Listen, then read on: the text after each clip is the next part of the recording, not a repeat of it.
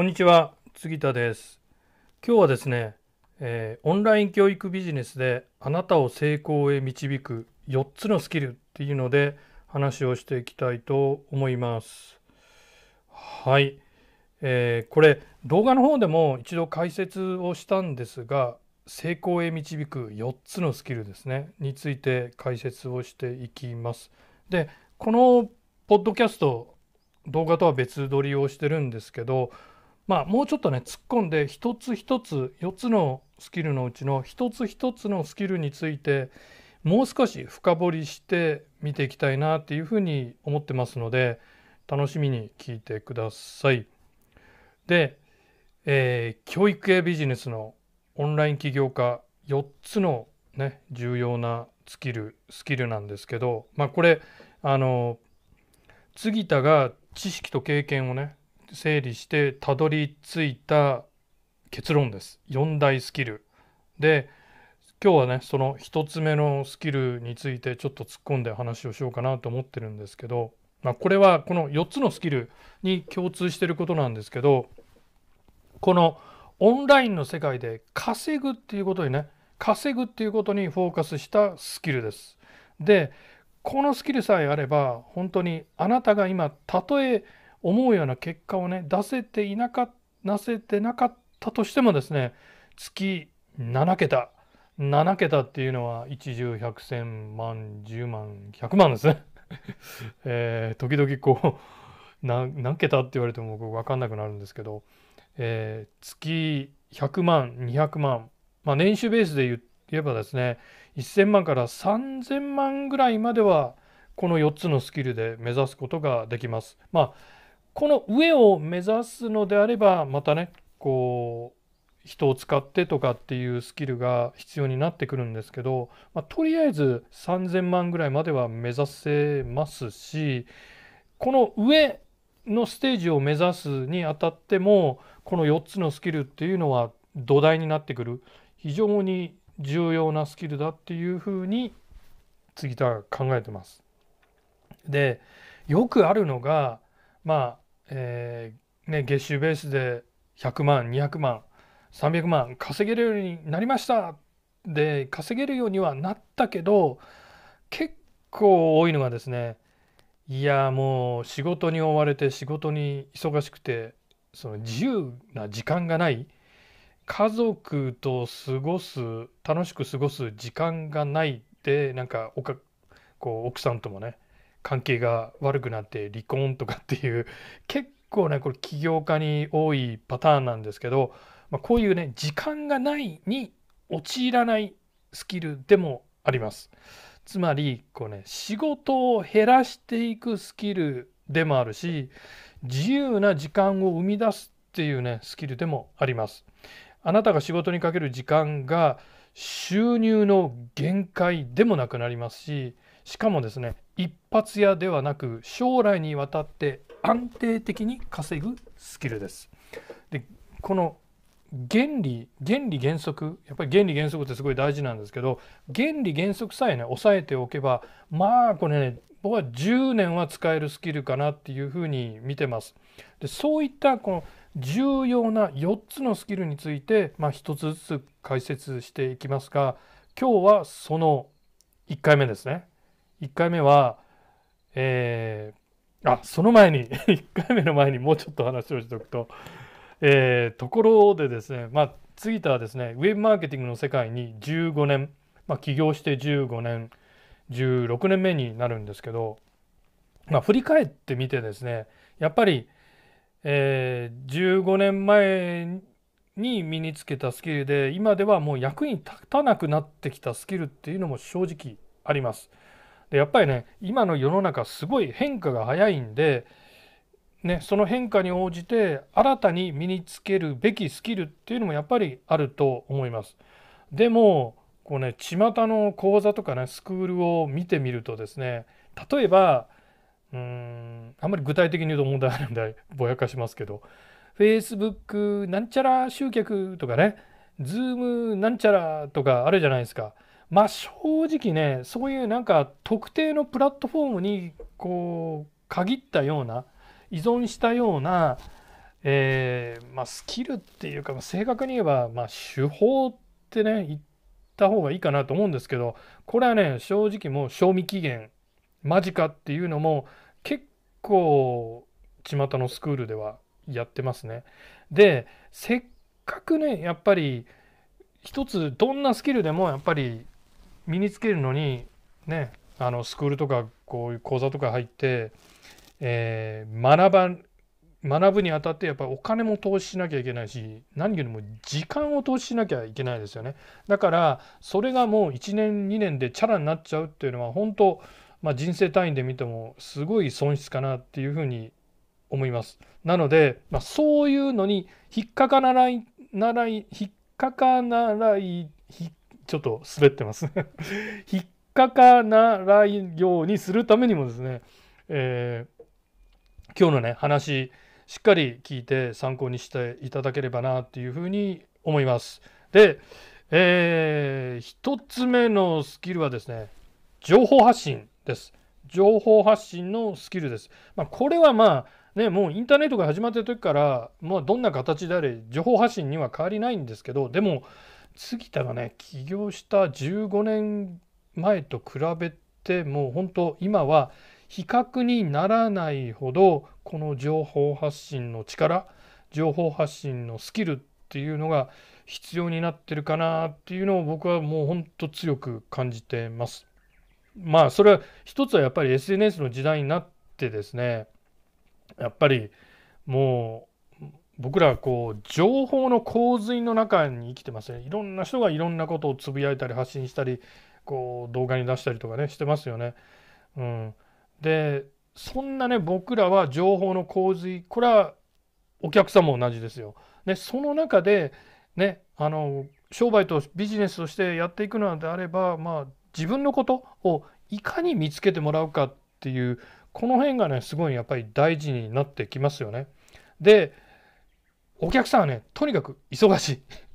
忙しいです。現代人はとにかく忙しい。もうこれは10年前15年前と比べても本当今の人の方が忙しいと思います。なおかつ情報型って言ってもいいと思いますけどね。本当情報の洪水の中で僕ら生きてるんで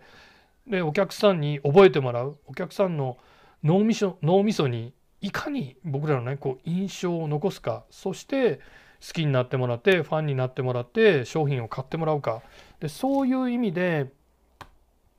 やっぱりね今こう戦略的に使っていきたいのは動画ですよ。動画。動画ですね。で動画っていうものをビジネスに本当戦略的に取り入れていけるかどうかっていう同じね情報発信でもいろいろありますけどこの動画っていうのがやっぱりね鍵になってくるかなと思います。まあこれこれねでもまあ20代の人なんかにとってはねもう本当何をおっさん言ってるんだって感じで 動画なんて当たり前でしょって感じなんですけどちょっとあの僕ら40代50代はちょっとつい正直ねついていけてないかなっていうところもあると思うんでちょっとこれをね強調してるんですけど本当あのまあそもそもね教育ビジネスって、まあ、こう先生ビジネスというかねこれはあのキャラクタービジネスですよやっぱりこう人に依存するというかやっぱりこの先生が教えてくれるからいいっていうところあるじゃないですか多かれ少なかれね。まあ何を教えてくれるかっていうのももちろん大事ですけどだからあのこのキャラクタービジネスと動画っていうのはやっぱりすごく相性がいいんですよね。うん、なので40代50代でまだね動画やってないっていう人は是非チャレンジしてほしいなというふうに思います。でえーとまあ、情報発信といえば今まではこうブログが主流だったかなと思うんですけどでブログやっておられる人は多いと思います。でブログ書ける人はね動画できますよ。うん、逆にちょっと文ブログも書けない文章も書けないっていう人はさすがにこうやってねあのカメラの前とかマイクの前で何かおしゃべりするっていうのは、うん、基本的には厳しいかなと思います。けどブログ書ける人は安心してください。もう極論書いたブログを読めばいいんですよ。まあもう台本みたいなもんですからね。全然問題ないですよ。でまあ面白いこと言うんですよ。本当動画のこれだけ動画の時代になってもやっぱりね文章を書くスキルっていうのはすごい重要ですし活かせる使える重要な本当基礎の基礎の基礎のスキルですよね。で動画の台本とか構成とかってやっぱり全部文章です。だからこれからは、ね、僕がおすすめしたいのはブログ書いたら、えー、そのもう流れで動画も撮っちゃう動画も撮るというようにしたらいいかなというふうに思います。動画ができればねあとそうあの動画ができればですね音声だけ抜け出して音声コンテンツも作れますからね。ねそれをあのスタンド FM とか僕もアンカーとかアンカーに投稿すれば、えー、Apple とか Google のポッドキャストにも自動的に投稿してくれますんで音声コンテンツも次田も結構いろんなところに配信してます。まあそんな感じでねあなたもやればいいかなと思うんですよ。で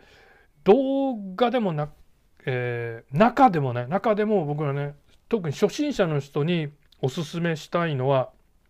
ライブです。ライブ。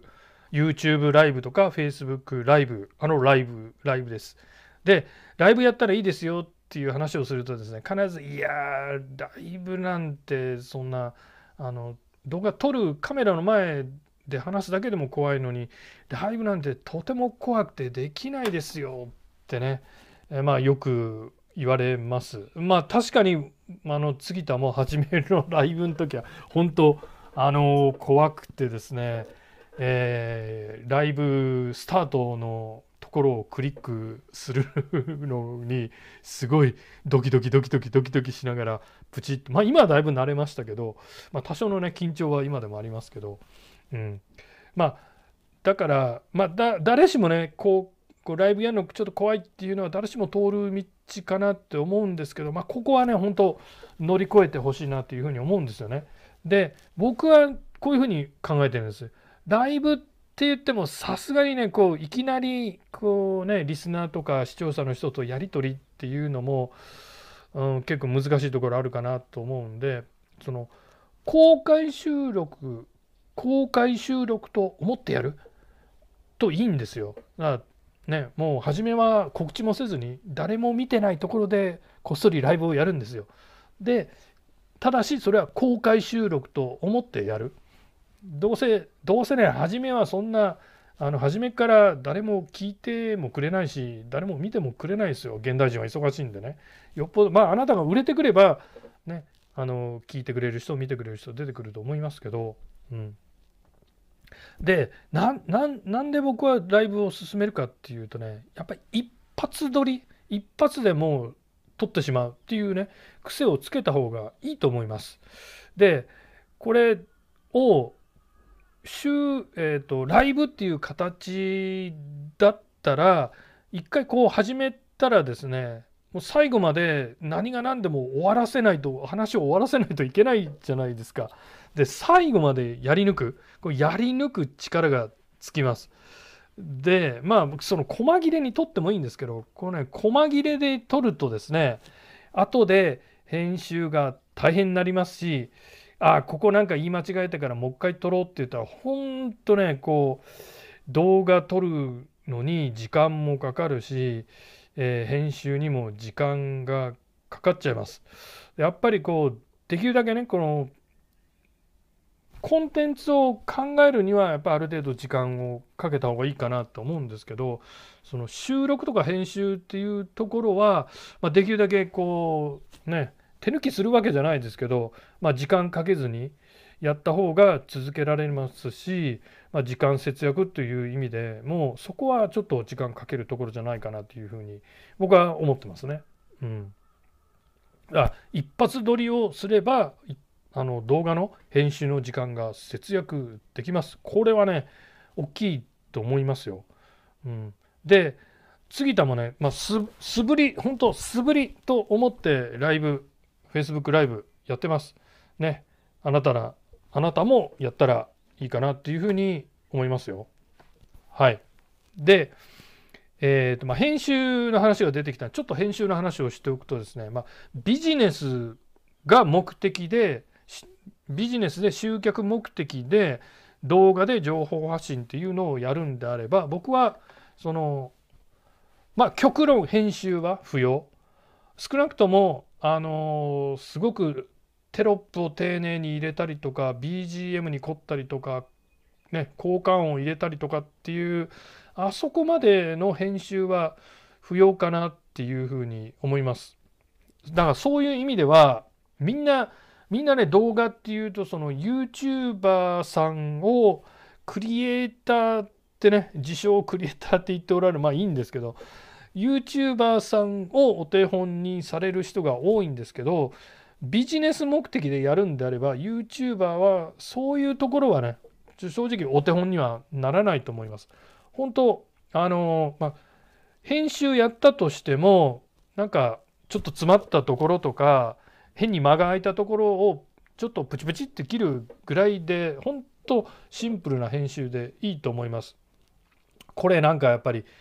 その動画始めたものの編集に結構時間がかかる3日4日場合によってはね1週間とか10日とかもう1ヶ月近くかかっちゃったっていうね話も時々聞いたりしますけど本当うんちょっとそこに労力と時間をかけるのはちょっとビジネス目的でやるんだったら違うかなっていうあの編集一生懸命頑張っても正直リターンがあんまりないんですよね。まあリターンっていうのはだその集客をするっていうところでですよ。でまあ逆にまああんまりこうねそのテレビのバラエティ番組みたいに過度にやりすぎるとねなんかこいつなんか裏があるんじゃないかなとかえってね怪しまれたりもします。でやっぱり海外のマーケターなんかを見てると本当にあの自然体で、まあ、ありのままでやってるって感じですよね。だあの自宅のリビングでやったりとかまあねマーケターによってはなんかあスタジオだなっていうところでやられてる人もいますけど、まあ、結構自宅でとか自宅のリビングでやってる海外のトップマーケターは多いです。でそういう人でもあの日本の YouTuber みたいに